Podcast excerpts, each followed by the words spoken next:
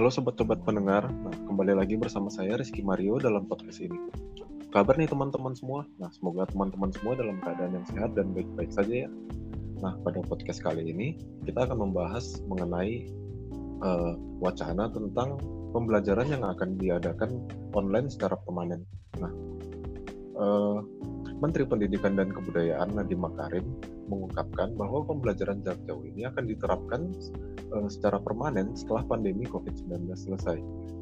Nah, berdasarkan penilaian Kemendikbud ini, kegiatan belajar mengajar dengan memanfaatkan teknologi akan menjadi hal yang mendasar sehingga memiliki potensi untuk diterapkan secara permanen. Nah, saya sudah kedatangan narasumber saya yang bernama Mirna, seorang pengamat pendidikan. Nah, halo Mbak Mirna. Halo Mas Rizky. Nah, saya mau nanya-nanya nih Mbak Mirna. Kalau menurut Mbak Mirna sendiri itu bagaimana sih pandangannya dalam melihat pernyataan yang dikeluarkan oleh Menteri Pendidikan kita itu, yaitu Nadiem Makarim itu? Makasih Mas Rizky. Kalau menurut pandangan aku ya, untuk pembelajaran secara permanen itu, pembelajaran online secara permanen ya. Yeah. Itu sepertinya akan menjadi sangat kurang maksimal dalam pembelajaran, karena kita bisa lihat sekarang saja itu baik pengajar ataupun murid yang diajar ini sama-sama terbebani. Hal yang pertama yang harus dipertimbangkan, karena sistem pembelajaran secara online tentu menggunakan internet. Nah, yang harus dipertimbangkan kembali seberapa luaskah jangkauan internet di Indonesia ini, mengingat Indonesia dikelilingi oleh berbagai pulau dan gunung seperti itu.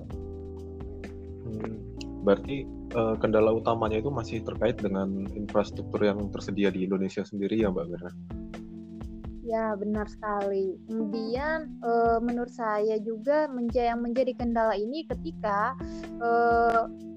pembelajaran secara online ini, murid itu biasanya tidak akan begitu mudah untuk menyerap apa yang diajarkan oleh guru, karena bisa saja mereka beralasan internetnya putus ketika sementara proses pembelajaran tanya jawab, ataupun memang mereka terkendala dengan internet. Kemudian para guru juga itu, beberapa guru di daerah-daerah itu kadang tidak memiliki rasa pengertian terhadap kondisi psikologis atau emosi dari anak-anak didiknya ini. Seperti di salah satu kasus itu, saya ingat Mas Rizky, di tepatnya di Sulawesi Selatan itu ada seorang murid yang gantung diri gara-gara kebanyakan tugas. Nah, ini yang harus kita perhatikan juga.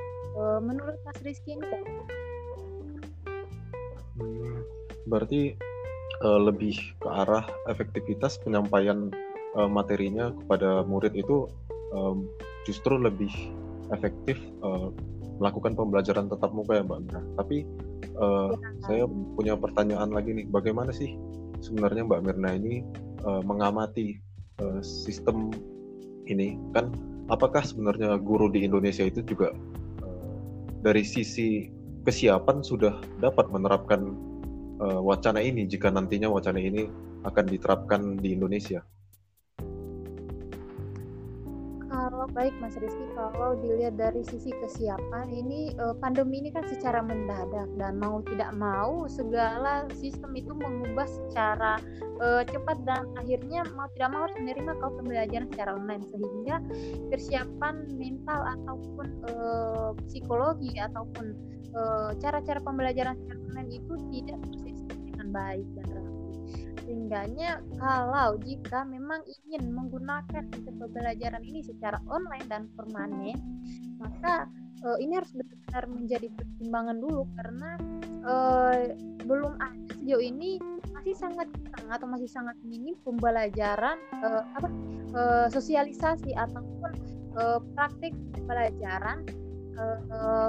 Praktek pembelajaran diajarkan oleh pemerintah atau yang diadakan oleh kita terhadap guru-guru yang nantinya akan melaksanakan pembelajaran online ini kan masih sangat minim saat ini, sehingganya akan sangat memprihatinkan ketika ini dipermanenkan, kalian hanya akan merugikan ke para murid, baik siswa ataupun mahasiswa. Begitu. Tapi kan ada wacana baru lagi nih Mbak Mirna baru-baru ini yang mengatakan bahwa sebenarnya wacana ini itu akan diterapkan di sistem pembelajaran pada perguruan tinggi, sedangkan untuk pelajar yang masih SD, SMP, dan SMA itu belum terkena dari dampak dari wacana ini. Nah, apakah sebenarnya wacana ini itu berpengaruh nggak sih ketika hanya digunakan untuk level universitas saja? Nah, ini yang sangat menarik Mas Rizky. Berbagai wacana ataupun kebijakan dari pemerintah ini seakan setiap waktu itu berubah-ubah. Nah, kalau wacana yang diterima oleh Mas Rizky ini adalah mahasiswa yang akan melakukan pembelajaran seperti itu. Nah, baru-baru saya menerima lagi info bahwa yang akan melakukan pembelajaran tatap muka itu benar mahasiswa, tapi mahasiswa baru. Nah, ini yang menjadi seakan-akan kebijakan atau wacana-wacana yang dikeluarkan oleh pemerintah ini setiap waktu berubah dan membuat bingung begitu. Menurut Mas Rizky, bagaimana menanggapi hal yang seperti ini? Kalau menurut saya sih, memang sebenarnya di satu sisi kan pembelajaran secara online ini memang efektif karena tidak terbatas dengan ruang lagi. Tapi kan di satu sisi ada hal-hal yang tidak dapat dijangkau oleh proses pembelajaran online ini, seperti yang sudah diungkapkan oleh Mbak Mirna di awal tadi, bahwa dari sisi efektivitas untuk menyampaikan ilmu kepada pelajarnya sendiri itu masih dinilai kurang maksimal jika dibandingkan dengan pembelajaran tatap muka. Mungkin seperti itu sih Mbak Mirna. Iya, benar Mas Rizky. Kemudian juga yang menjadi pertanyaan saya ini, kenapa ketika mall dibuka, wisata dibuka, penerbangan dibuka, tetapi sistem pendidikan ini tidak dibuka dan dihandle dengan baik? Karena saya merasa dibandingkan pariwisata, pendidikan juga ini tidak akan harus dijalankan karena memang nantinya bagaimana sumber daya manusia atau sebutlah anak-anak muda nantinya ini sangat penting untuk dididik dengan baik, untuk dipersiapkan sebagai pemegang tongkat estafet selanjutnya dari pemerintahan ini.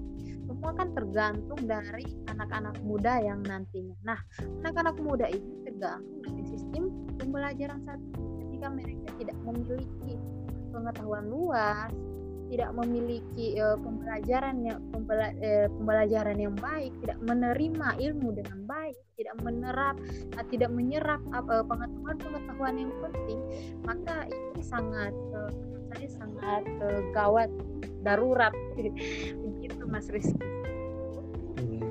Jadi kan sebenarnya di satu sisi kan sebenarnya teknologi ini memiliki dampak positif, yaitu seperti jika hanya digunakan dengan memanfaatkan teknologi dalam mungkin pengumpulan tugas dan sebagainya, itu kan juga dapat menghemat kertas dan sebagainya juga. Tapi kan di sisi lain sebenarnya dampak pembelajaran online ini justru hanya stuck di situ-situ saja, karena jika dibandingkan dengan proses pembelajaran dengan tatap muka, tentunya mutu atau ilmu yang didapatkan oleh pelajarnya itu sendiri akan lebih cepat ditangkap oleh mahasiswanya. Nah, mungkin seperti itu ya Mbak Mirna. Iya, benar sekali. Kemudian juga bisa jadi pembelajaran secara online ini bisa dipermanenkan dan bisa digunakan, tetapi beberapa waktu yang mungkin memang perlu untuk dilaksanakan hal seperti itu. Namun sangat penting untuk melakukan pembelajaran secara tatap muka.